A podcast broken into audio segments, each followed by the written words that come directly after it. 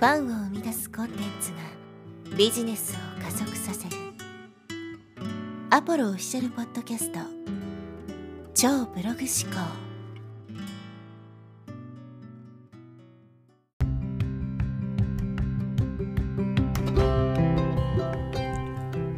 こんにちは、アポロですえ。今日はですね、視聴者が離れないポッドキャストチャンネルの作り方というですね、テーマでお話していきます。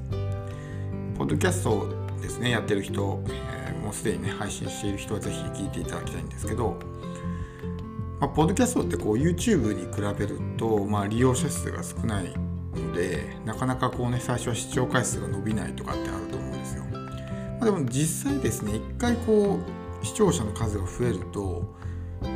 逆に YouTube よりも視聴回数が増えたりとかね、チャンネル登録者数が増えたりっていうのはあるんですよ。まあ、チャンネル登録者数はこう媒体が分散してしまうのでなかなかねこう何て言うんですかねあの合計何人いるのかっていうのは正確には把握しづらいところはあるんですけど、まあ、視聴回数はね例えばアンカーとかのアナリティクスを見れば何何回ぐらい見られてるってのは分かると思うんですよ。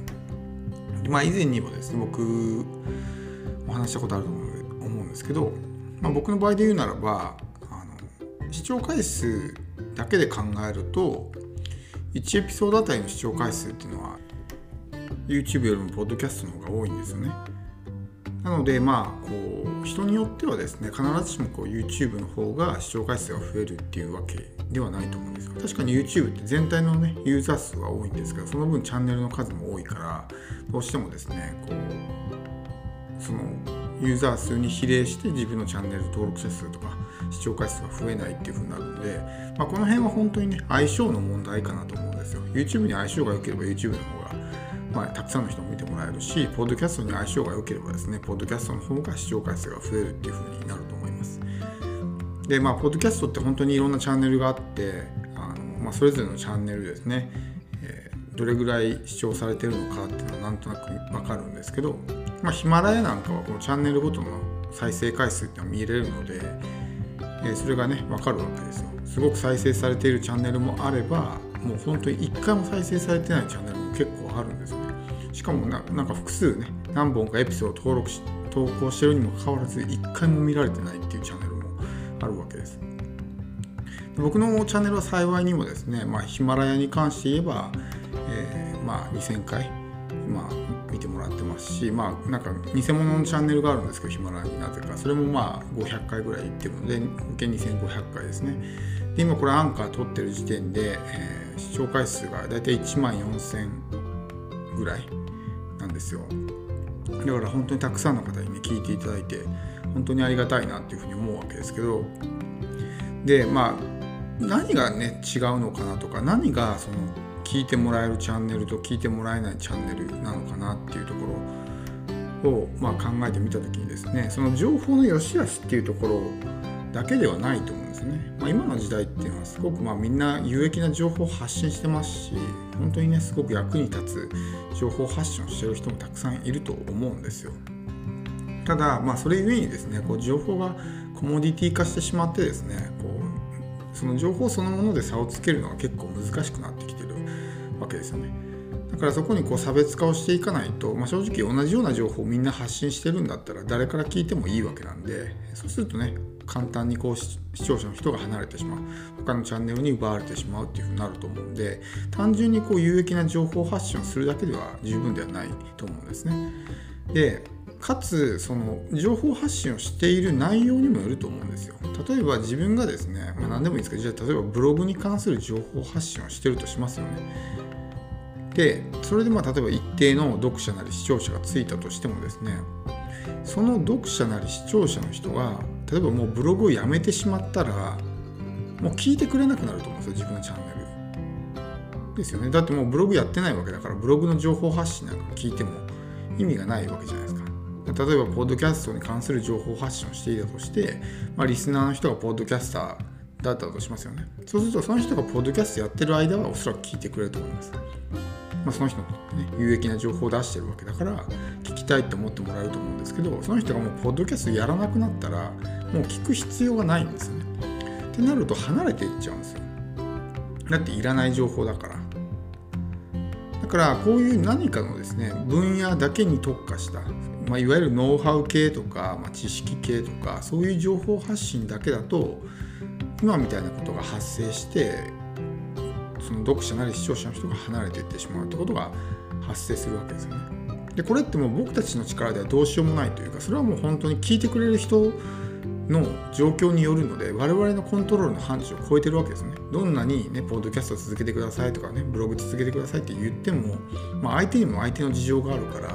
そればっかりはもうどうしようもないわけですよ。だからそこをですねいかにそれでもですね聞いてもらえるかってことを考えないといけないと思うんですけど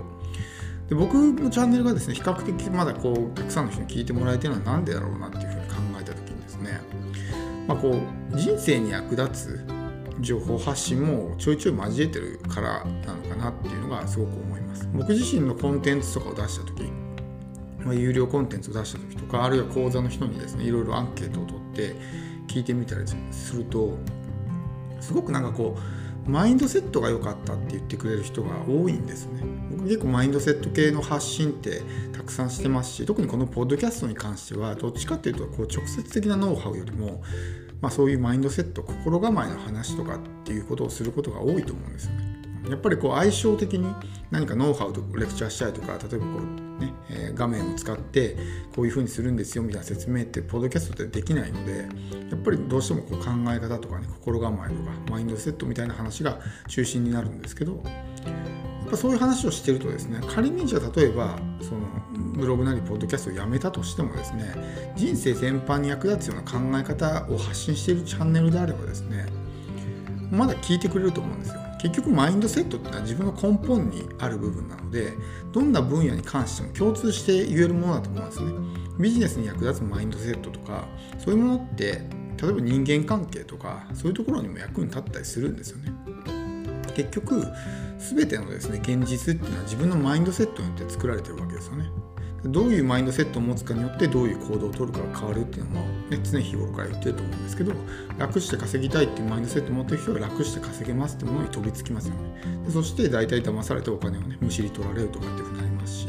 だからどういうマインドセットを持ってるかによってどういう行動をするかが決まる。でどういう行動をするかによってどういう結果が生まれるかっていうのが決まるのでマインドセットによって現実が作られてるって言っても過言ではないんですね。でその行動っていうところ関係なくですねマインドセットが現実を作っているっていうのはもう一個あって例えばその half empty half full っていう話があるじゃないですか。コップの中に水が半分入っていてそれがね半分も入っているっていうふうに考えるのか半分しか入ってないっていうふうに考えるのか。それによって全然自分に与えるね印象って違うと思うんですよ。だからどういうふうに解釈するのかってことによって現実の見え方が変わるわけですよね。月に例えば1万円自力で稼いだとして1万円稼いだやったと思うのかたった1万円しか稼げてないって思うのかっていうのね。その何て言うんですかね。出来事そのものは一緒なんですけど解釈が違うわけです。そしてその解釈が現実を作るわけですね。だから出来事が現実を作るんじゃなくて解釈が現実を作るんですよ。でその解釈は何によって決まるかっていうと、まあ、自分のマインドセットですね。価値観とかもそうですけどどういうマインドセットを持ってるかによってどういう解釈をするかって決まるじゃないですか。だから結局のところですね、まあ、全ての現実っていうのはマインドセットでできてるわけですよ。行動の面でもそうだし解釈の面でもそうなんですね。だからマインドセットってすごく重要なんですよって話をまあしてるわけですけど。要するにですねマインドセットっていうのは人生全般においてすごく役に立つ考え方、まあ、考え方っていうかマインドセットはねその全ての根本になるものなので例えば僕がこうビジネス系のマインドセットの話をしていてもそれは他の分野においてもすごく、まあ、応用が利くというか、ね、役に立つような情報発信になるんでそうすると例えば、ねえー、僕だったらコンテンツビジネスですけどコンテンツビジネスをやらなくなった人もあの人の話ちょっとね、えー、考え方としてすごく、まあ、役に立つからもうちょっと聞いてみようかなとかっていうふうに思うわけですよ。もちろんそのノウハウ系の情報発信をしてる時はねそういうエピソードは聞いてくれないかもしれないけどもちょっとなんか人生に役に立ちそうなね発信を見つけたらちょっと聞いてみようかなとかっていうふうにね思ってくれたりとかすると思うんですよね。まあ、なのでもちろんノウハウ系とかね単純にこう自分が学んだ知識を発信するのも悪くはないんですけどやっぱりそのもっとね、えー、幅広い分野で役に立つ情報発信といえばまあ、マインドセットかなと。マインドセットってのはあらゆる分野に共通してね、えー、必要になるものなのでそういう情報発信をたくさん織り交ぜていくとですね、まあ、読者とか視聴者の人が離れづらくなるんじゃないかなと思います。そして、まあ、そのマインドセットをね聞いてる人が変えたことによって彼らの現実がすごく良くなったんであればおそらくですけどその人たちは自分のファンになってくれると思うので、ま、こういう、え、全ての根本になるですねマインドセットの発信をちょっと多めにしていくとね、まあ、人気のチャンネルに育っていくんじゃないか